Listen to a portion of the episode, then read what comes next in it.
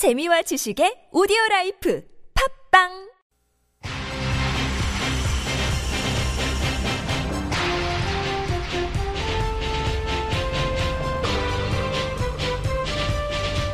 색다른 시선 김종배입니다.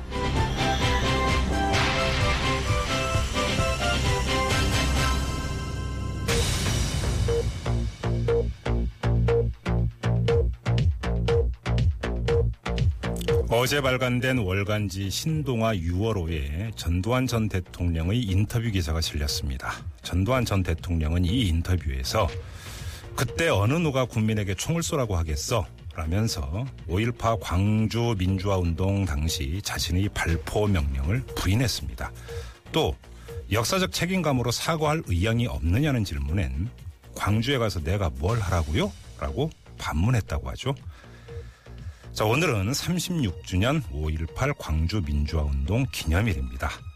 수백 번이라도 고개를 숙여도 모자랄 판에 가해자들이 오히려 고개 뻣뻣이 세우고 있습니다. 36해가 흘렀어도 그때 그 모습 그대로입니다.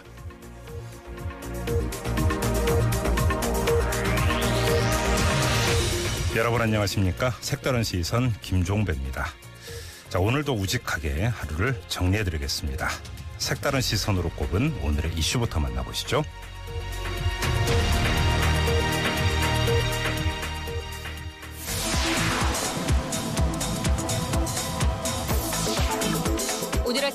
광주에선 5.18 민주화 운동 기념식이 거행됐습니다. 정부 방침에 따라 님을 위한 행진곡이 합창됐고 황교안 국무총리를 비롯 몇몇은 입을 굳게 다물고 있었다고 합니다. 오늘 행사장 분위기 그리고 올해 5.18을 맞는 광주 분위기 잠시 후 2부에서 국민의당 김경진 당선자와 살펴봅니다. 5.18 광주 민주화 운동이 일어난 지 36년의 세월이 흘렀습니다. 점점 그날의 기억은 잊혀져 가고 계속되는 이념 논쟁으로 5월의 정신은 왜곡되고 있는데요. 뜨거웠던 광주 5월의 봄을 기억하는 시간 3부에 마련했습니다. 논란의 중심에 선 노래 님을 위한 행진곡의 랩 버전도 있다는 사실 아십니까? 더 많은 사람들이 같이 듣고 부르기를 소망하는 마음으로 만들었다는데요. 4부 동아일보 임희윤 기자의 선곡 노트에서 함께 들어봅니다.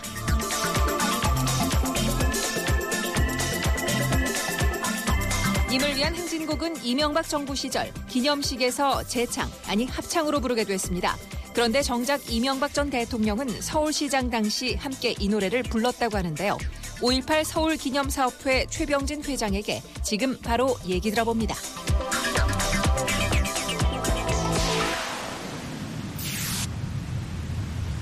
네, 최병진 회장 바로 연결합니다. 여보세요? 아, 여보세요? 예, 안녕하세요? 네네, 안녕하세요. 최병진이, 어, 최병진입니다. 네네.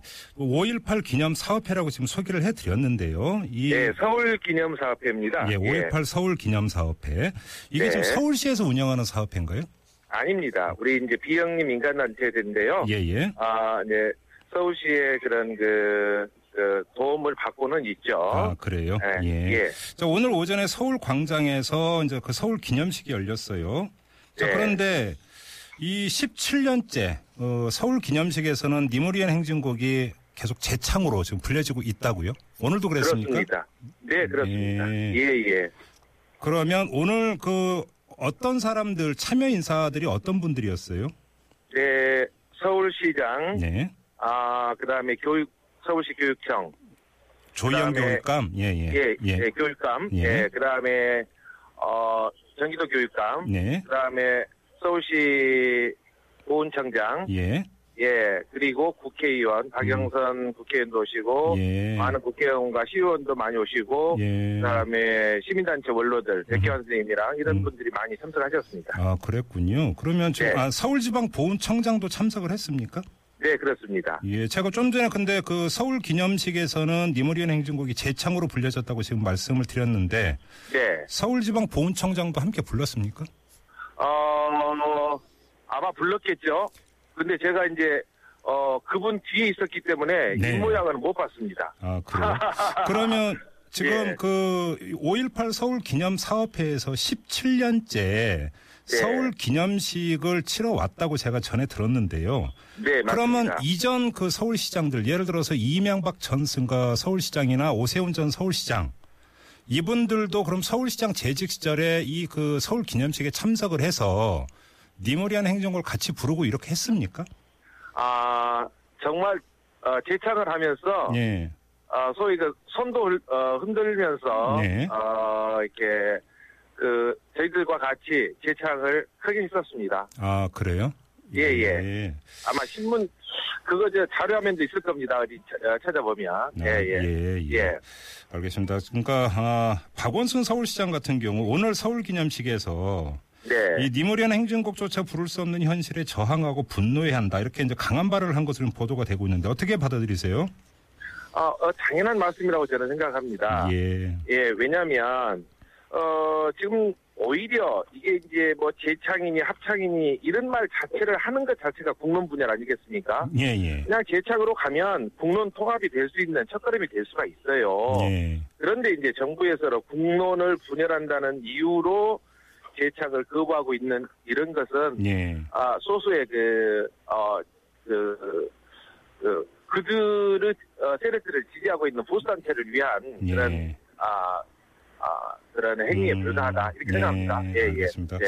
아무튼 오늘 이제 서울에서도 서울 기념식이 열린 건데 자 그러면 이 기념식에서 어떤 행사가 열렸습니까?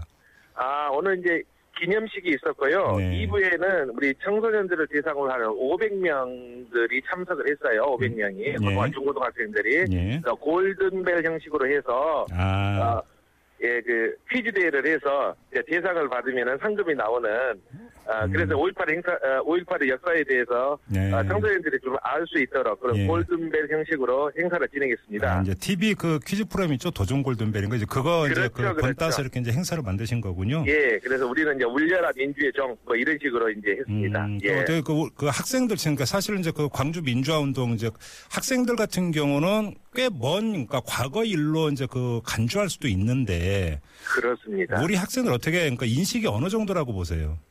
아, 이제, 우리, 처음에 우리 그 학생들은, 아, 이제 5.18 하면은, 네. 아, 그, 먼 과거의 역사. 예를 네. 들면, 뭐, 동학혁명, 음. 그 다음에 또 4.19 혁명, 뭐 예. 이런 과거의 역사라고 생각을 해왔었는데, 예. 어, 이제 이번 기회를 통해서 그들이 많은 역사에 대해서, 아, 정말 이런 일이 과거에 있었구나. 예. 라고 하는 것을 정말 마음속에서 느끼고, 음. 어, 갔던 중요한 행사가 아닐까, 이렇게 예. 생각해 봅니다. 아, 예, 예. 그래요. 알겠습니다. 자, 그러면 이 그 이 골든벨 퀴즈 말고 또 어떤 행사들을 그 진행을 했고 또 앞으로도 이제 며칠 계속 되는 것도 있을 것 같은데 어떤 것들이 아, 예, 있습니까? 예, 예. 지금 이제 전시회가 이제, 어, 다큐 사진전이 전시가 되었고요. 예. 예, 그리고 이제 앞으로 그 전시가 될 게 하나가 이어지는 게 있습니다. 서울시청 그 지하 시민청 갤러리에서 예. 5월 강주 치유 사진전이 16일부터 예. 예, 23일까지 전시가 됩니다. 치유 사진전이라고 하는 건 어떤 겁니까? 예, 그 이제 항쟁에 직접 참여 어, 참여하신 일곱 분이 예. 어, 여러 가지 그 트라우마를 겪으셨는데 예, 예. 이분들이 직접 어, 그 몸소 사진 촬영을 통해서 아하. 아, 예. 어, 자신들의 그 내적인 외적인 그런 어, 정신적 트라우마를 극복해 나가는 사진전을 음, 어, 예. 그 전시하고 있는 그런 아하. 프로그램입니다. 아, 이제 트라우마를 극복하는 이제 치유하는 과정에서 이제 그 사진을 찍고 이랬던 건데 그 예. 결과물들을 이제 전시를 하는 거군요. 예, 예, 그렇습니다. 예. 예. 알겠습니다. 자, 오늘 말씀 여기서 그 마무리하도록 할게요. 회장님 말씀 잘 들었습니다. 네네, 감사합니다. 네, 지금까지 5.18 서울기념사업회의 최병진 회장과 함께했고요. 인터뷰 도중에 이 이경근 서울 보훈처장이 니모리안 행정고를 같이 불렀는지 여쭤봤고 했는데요. 저 기사에 따르면 이분은 재창에 참여하지 않았다. 뭐 이런 보도가 있네요. 참고로 여러분께 알려드리면서 자, 1부 마무리하고요. 자, 저희 색다른 시선 김종배입니다는 우리 애청자 여러분과의 소통을 아주 중시하는 거 다들 알고 계시죠? 자, 문자 참여 방법 고지해드리겠습니다.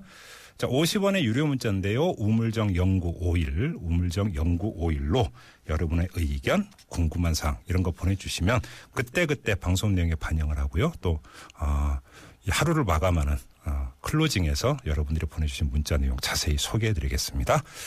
자, 입으로 넘어가죠.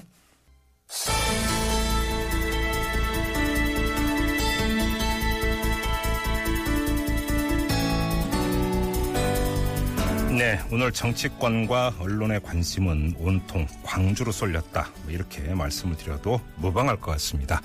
이 5.18 광주 민주화운동 제36주년 기념식이 열렸고 이 기념식이 열리기 전에 니머리안 행진곡 재창 여부를 둘러싼 논란이 거듭됐기 때문인데요.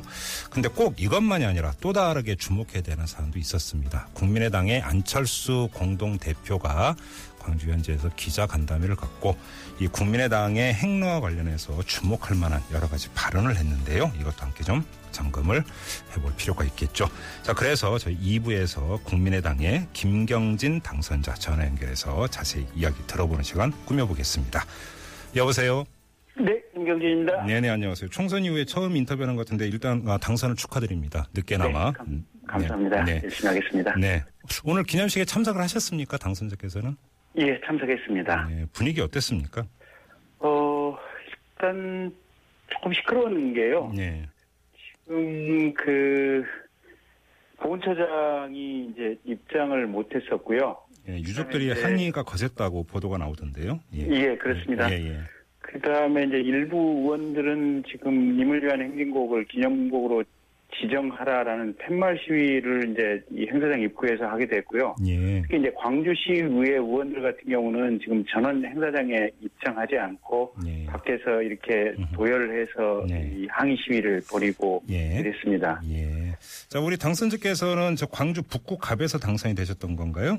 네, 그렇습니다. 네. 그 이제 광주 현지의 분위기 누구보다도 아마 잘 알고 계실 것 같은데 네, 자, 이 님을 위한 행진곡의 재창 여부를 둘러싸고 이제 논란이 거세지 않았습니까? 네, 네. 이 논란을 광주에서는 어떻게 바라봤습니까? 아, 사실은 이제 지쳐가지고요. 광주 시민들 입장에서는 지쳤다. 예. 네, 예. 놀랍지도 않다라는 이제 전혀 놀랍지 않다라는 생각이고요. 예. 사실 며칠 전에 이제 그 청와대에서 이 협치 뭐 이렇게 네네. 같이 함께 나가자 이런 회동이 있을 때 그때 이제 고은처장에게 좋은 결론을 도출하도록 지시를 하겠다라고 대통령께서 얘기를 하셨지 않습니까? 예, 예. 근데 그 얘기를 듣는 순간 광주에서는 벌써 아 이거는 대통령이 안 하겠다고 하는 분명한 의사가 표시다. 아, 예.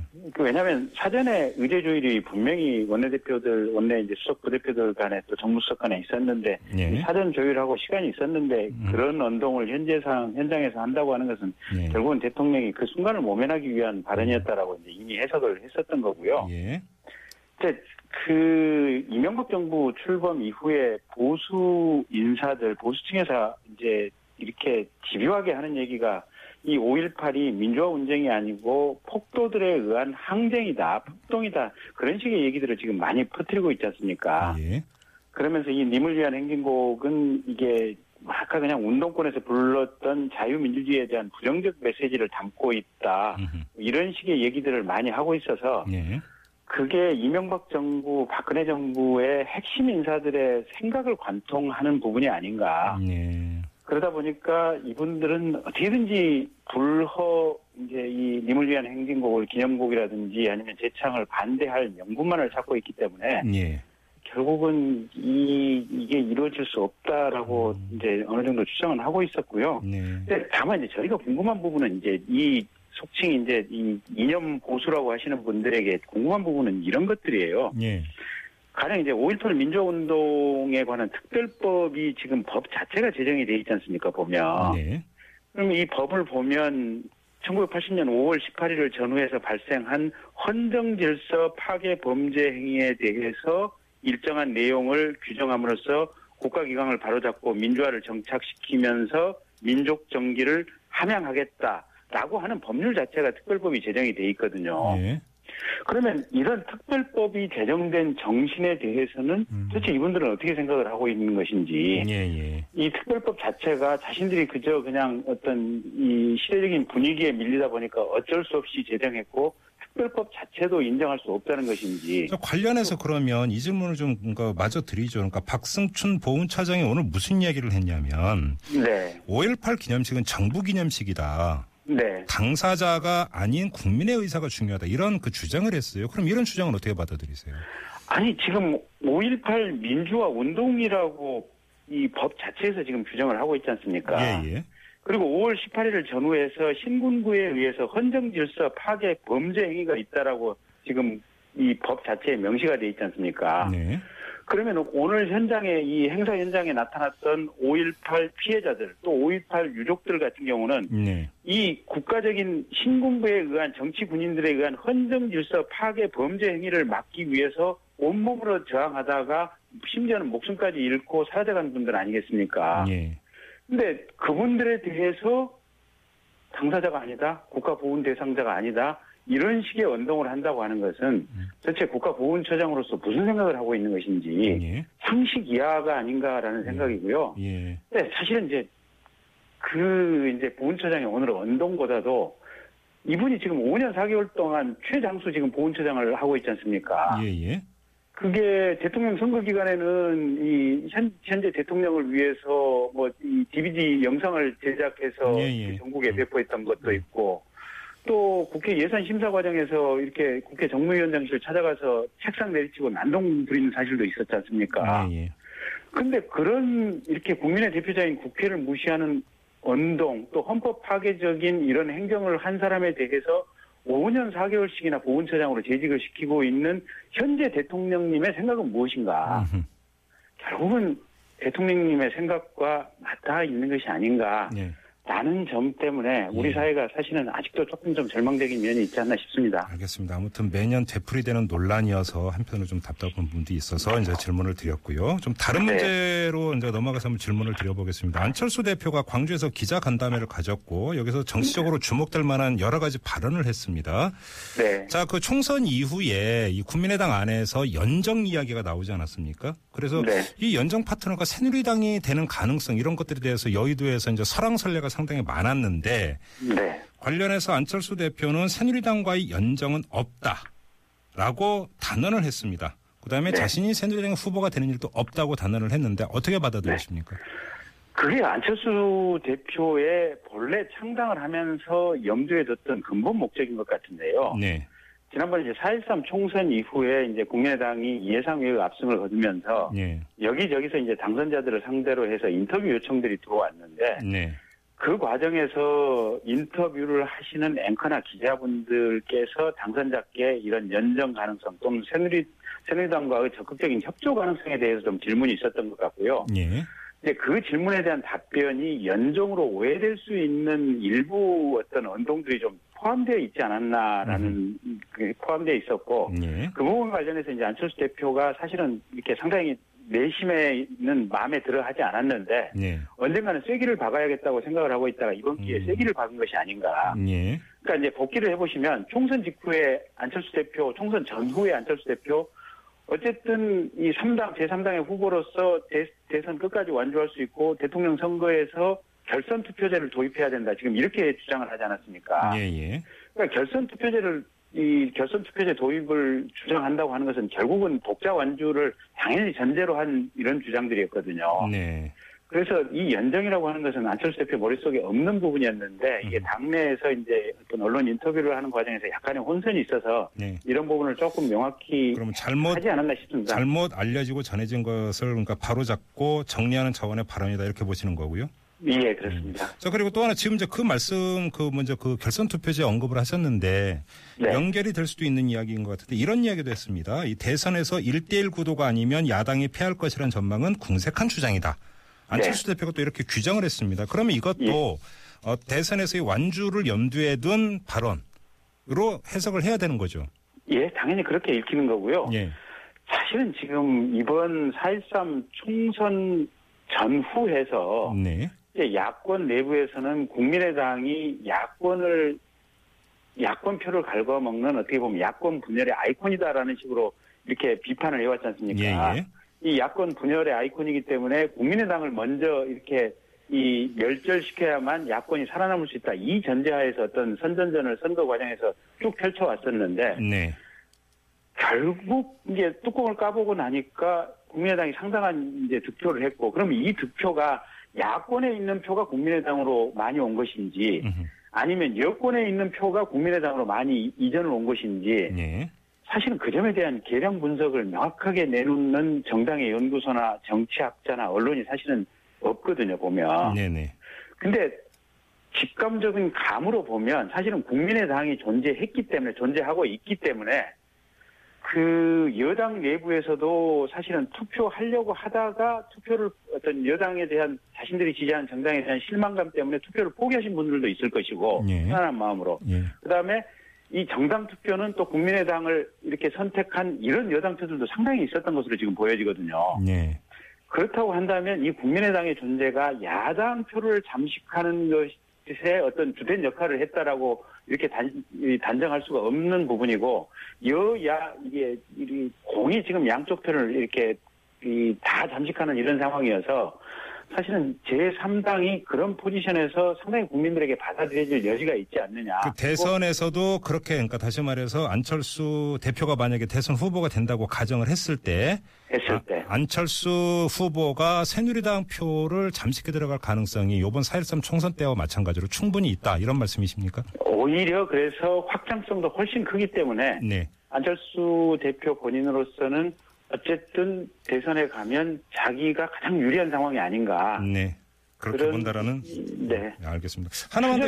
예, 예. 네, 네. 자, 그리고 안철수 대표의 말 중에 또 이게 있습니다. 지금 새누리당이 상임정국위원회와 전국위원회가 어제 무산이 되면서 상당한 지금 극심한 내용을 겪고 있는데 네. 일각에서는 이러다가 뭐 일부가 뛰쳐나오면서 당이 쪼개지는 것 아니냐라는 전망도 하고 있는 상황 아니겠습니까? 네. 이것 때문인지 모르겠는데 새누리당에서 일부 세력이 쪼개 나오면 받아들이겠다. 정체성이 맞는다면 이런 이야기도 했습니다. 이건 어떻게 평가하세요? 원래 그 안철수 대표가 이제 이렇게 자주 얘기를 했던 부분이요. 네.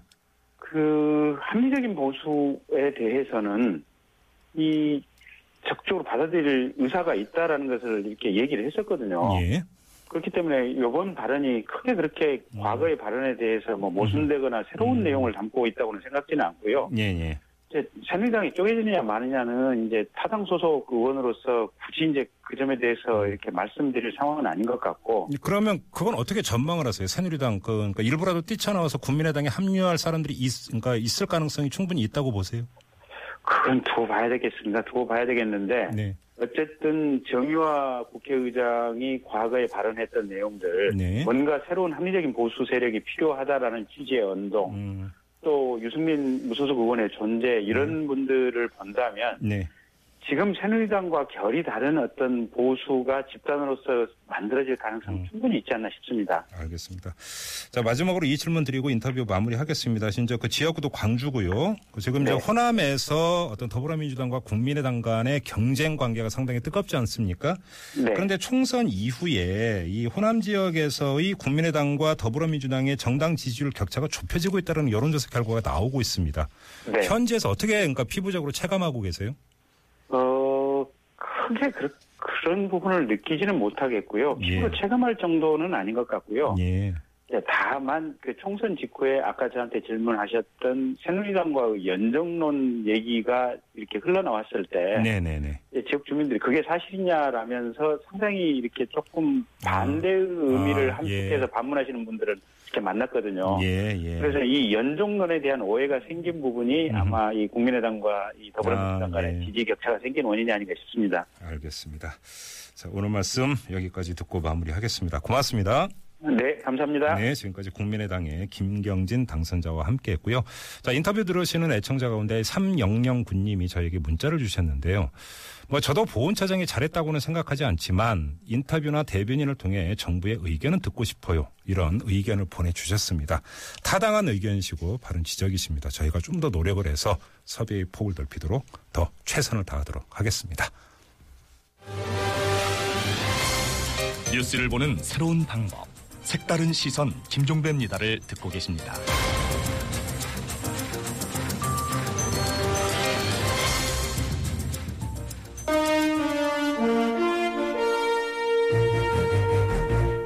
합리적 판단을 돕기 위해 오늘의 뉴스를 골랐습니다. 백병규의 뉴스 체크.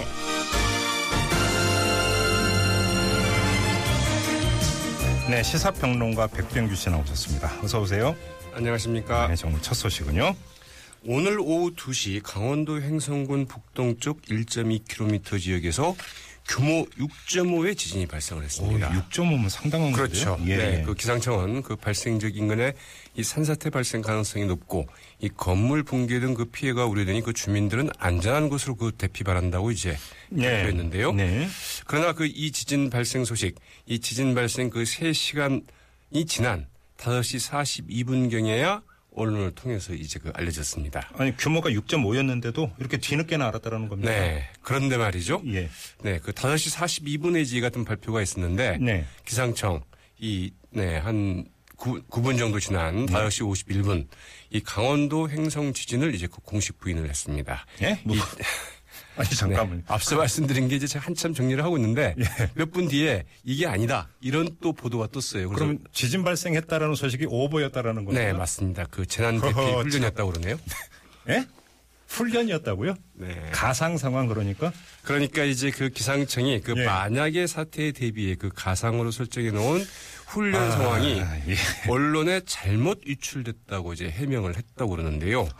기상청 지금 그 진상을 좀 확인하고 있다고 하는데 예. 어떻게 좀 이런 일이 발생했는지 모르겠는데요. 네. 이 강원도 행성 주민들 덕분에 그 외지 그 확인 전화를 받고 괜찮냐 이게 답변하기에 상당히 좀 분주했다고 그러네요. 세관의 60년대 썰렁 유머 중에 황당과 허무 사이라고 하는 게 있는데요. 네. 이거 황당한 겁니까? 허무한 겁니까? 글쎄 말이죠. 오늘 5월 18일인데요. 또 이런 일인지 모르겠네요. 알겠습니다. 다음 소식으로 넘어가죠. 네. 네, 북한이 그 지난 16, 17일 이틀 동안 그 통보 없이 그 두 차례 환강댐을 방류해서 임진강 수위가 갑자기 높아지면서 예. 어민들이 이제 어구 피해 등을 봤는데요. 이게 종종 발생하네요. 네, 이와 관련해서 그 통일부 오늘 그 유감을 표명하고 그 재발 방지를 이제 촉구를 했습니다. 네. 정준희 그 통일부 대변인은 오늘 그 정례 브리핑에서 남북은 지난 그 2009년 10월에 임진강 수해 방지 실무 접촉에서 댐 방류 시에는 그 사진의 그 통보하기로 합의했다면서 우리 국민의 그 재산 피해는 물론이고 그 생명과 안전을 위협할 수 있는 그 중대 사안인 만큼 네. 앞으로 방류가 있을 때는 그 즉각 통보해줘야 할 것이라고 이제 밝혔습니다. 네네.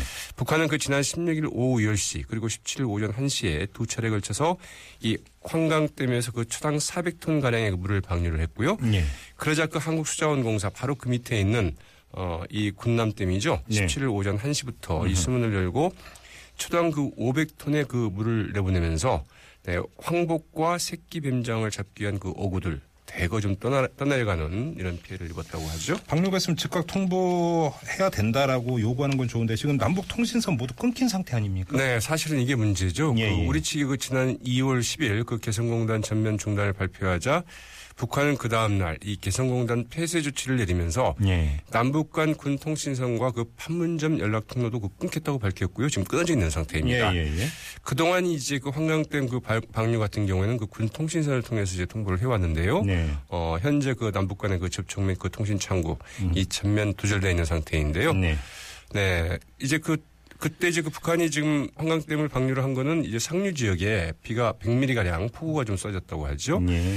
이 같은 상황에 대해서 그 어떻게 할 거냐. 정, 그러자 이제 그 정준희 그 통일부 대변인 이 북측에 무단 방류가 없도록 계속 촉구하는 활동을 해야 할 것 같다. 이렇게 네. 이야기를 했다고 그러는데요. 예. 사실상 그 별 뾰족한 방법이 없음을 이제 그 토로하기도 했습니다. 알겠습니다. 그리고 저희가 1, 2부에서 이제 5.18 광주 민주화운동 기념식 잠깐씩 다뤄봤습니다. 한번 좀 종합 정리 좀 해주실래요? 네, 오늘 그 5.18 광주 민주화운동 공식 기념식이 열렸죠. 예. 그 기념식은 그러나 이 10여 분 만에 끝났습니다. 네. 또그 정부 대표로 참석한 황교, 황교안 국무총리 이 기념사도 그 처음에 이 5.18 민주화 운동은 우리나라 그 민주주의 발전에 큰 진전을 이루는 그 분수령이 되었다고 이제 평가를 했고요. 네.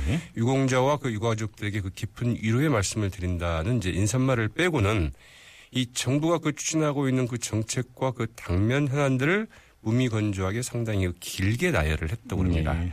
이 기념식이 그 지극히 형식적인 절차로 그 10여 분 만에 끝나자 5월 단체 회원들과 이 국민의당 그 김성식 정책위 의장 등 야당 인사들 행사가 이게 뭐냐 이게 뭐 하는 짓이냐 이러면서 그 주최 측에 아주 강력 항의했다고 하죠. 주최 측이 국가보훈처가 되는 거죠? 맞습니다. 예. 자, 그리고 국가보훈처장 박승춘 처장 기념식장에서 쫓겨났다고요? 네, 그래서 이렇게 10여 분 만에 그 행사를 끝내는, 끝내는가 싶기도 한데요. 네. 이 박성춘 그 국가보훈처장 그 식 직전인 그 9시 58분께 그 식장에 들어왔는데요. 네. 그러나 그 흰 소복을 입은 5.18 유족들의 그 거센 항의 그리고 그 참석자들의 그 야유를 받고 결국 그 식장에서 이제 쫓겨났습니다. 예.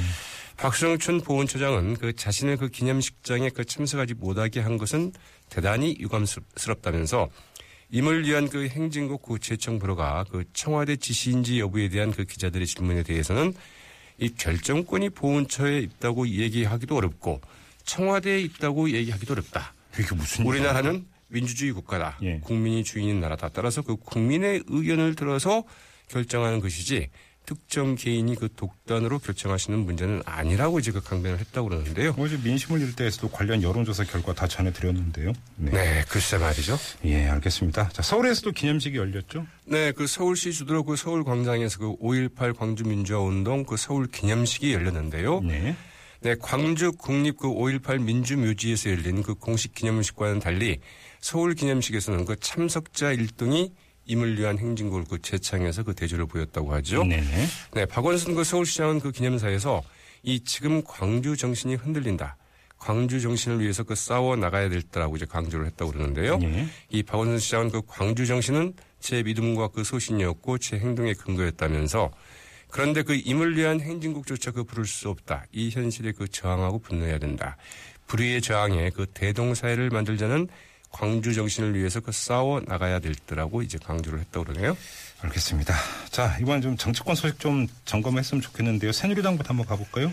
네, 5.18 기념식에 그 참석하고 그 상경하던 새누리당의 그 정진석 원내대표 예. 예정에 없이 그 지역구인 공주에서 하차해버렸다고 하죠. 네. 전격 그 집구에 들어갔다는 이제 어, 해석인데요. 네. 이에 따라서 그 새누리당 이 당무가 완전히 마비된 그 식물 정당 상태에 이제 빠져들었습니다. 예.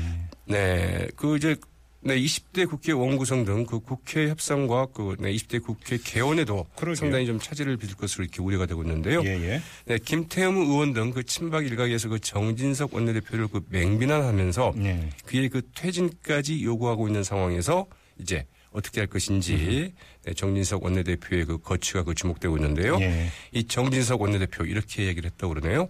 이 당내 상황에 대해서 그 여러 가지 가능성을 두고 가능성을 열어두고 고심할 것이다 네. 이렇게 말을 했다고 하죠. 지금 뭐 당 대표와 최고위원들이 모두 사퇴를 한 상황이고 정진석 원내대표까지 집거에 들어가면 공식적으로 당무를 진행하기 위한 대표가 그러니까 지도부가 없어지는 것 아닙니까? 그렇죠, 맞습니다. 마비되는 상황인데요. 이 상황이 어떻게 될지 좀 봐야 될 것 같고요. 또 다른 소식은요. 네, 그 더불어민주당의 그 손학규 전 상임 고문 오늘 그 새 판을 짜겠다면서 그 사실상 그 정치 재개를 이제 선언을 했는데요. 네. 손학규 그전 고문은 그 오늘 그 광주 국립 5.18 민주묘지를 그 참배한 뒤에 지지자 그 300여 명과 이제 오찬을 함께 했습니다. 네. 이 자리에서 그 5.18은 그 항상 시작이다. 각성의 시작, 분노와 심판의 시작이고 그 화해와 그 용서의 시작이었다면서 우리는 그 이번 총선의 결과를 그 깊이 새겨서 국민의 분노와 좌절을 그 제대로 안아서 새 판을 짜는데 앞장서 나갈 것을 다짐하고자 한다고 이제 이렇게 그 밝혔다고 하네요. 예. 손학규 고문의 이 같은 발언은 그 전남 강진에서의 그 집거 생활을 그 끝내고 정치 일선에 복귀하겠다는 선언으로 이제 풀이되고 있는데요. 예. 이 새판짝이라는 발언, 어. 이 정계 개편까지를 염두에 둔 것 아니냐 네. 이런 해석도 나오고 있습니다. 오늘 손학규 고문의 그 말 중에 키워드는 바로 세판짜기. 누가 봐도 이거죠. 네, 알겠습니다. 그리고 정의학 국회의장도 신당 창당 가능성을 시사를 했다. 네, 다들 오늘 광주에서 발언들이 많은데요. 예, 예. 네, 정의화 국회의장 역시 오늘 그 5.18 기념식이 끝난 뒤에 그 지역 언론인들과의 그 간담회에서 자신이 그 설립해 오는 그 26일 그 출범 예정인 그 싱크탱크 새한국의 그 비전과 관련해서 올해 10월까지 그 정치 그룹이 될지 정당이 될지 그리고 그 정당이라면 어떤 형, 형태일지 등 내가 지향하는 목표를 그 달성하는 방법을 좀 고심하겠다고 밝혔습니다. 예. 사실상 그 신당 창당 가능성을 열어놓았다 이런 해석이 가능하겠죠. 여러 갈래가 지금 뻗쳐지고 있네요. 네. 자, 트럼프 관련 뉴스가 하나 있네요. 네, 미국 공화당이 그 사실상 대선 후보이죠. 그 도널드 트럼프. 네, 현지 시각으로 17일, 그러니까 우리 시각으로 오늘 새벽 예. 이 향후 집권 시 그 북한 김정은 노동당 노동당 위원장과 대화할 용의가 있다고 밝혔습니다. 네. 트럼프 후보는 그 로이터 통신과의 인터뷰에서 나는 그 김정은과 그 대화하겠다면서 그와 대화하는데 전혀 문제가 없다고 말을 했다고 그러는데요. 네. 트럼프 후보는 그동안 김정은 위원장에 대해서는 그 미치광이다. 네. 이런 그 극단적인 용어를 쓴, 쓴바 음. 있고요. 어, 또 그 북한의 영향력이 큰 중국을 이용해 그 김정은 정권에 압박을 가겠다는 구상을 이제 밝힌 바는 있는데 예. 김정은 위원장을 직접 만나서 대화하겠다. 네. 이런 입장을 밝힌 것은 이번이 처음이라고 하죠. 예, 경선 국면에서 후보가 사실상 확정된 뒤에 말이 조금씩 바뀌고 있더군요. 여러 가지 면에서. 그렇죠. 그렇습니다. 자, 여기까지 듣겠습니다. 고맙습니다. 네, 네, 고맙습니다. 지금까지 시사평론가 백병규 씨와 함께했고요. 자, 지금 시각 6시 54분 10초 지나고 있는데요. 교통 상황 알아보겠습니다. 먼저 서울 시내 상황입니다. 심근양 리포터. 네, 색다른 시선 김종배입니다. 2부 이렇게 마무리하고요. 저는 잠시 후 7시 6분 3부에 다시 돌아오겠습니다. 여러분 잠시만요.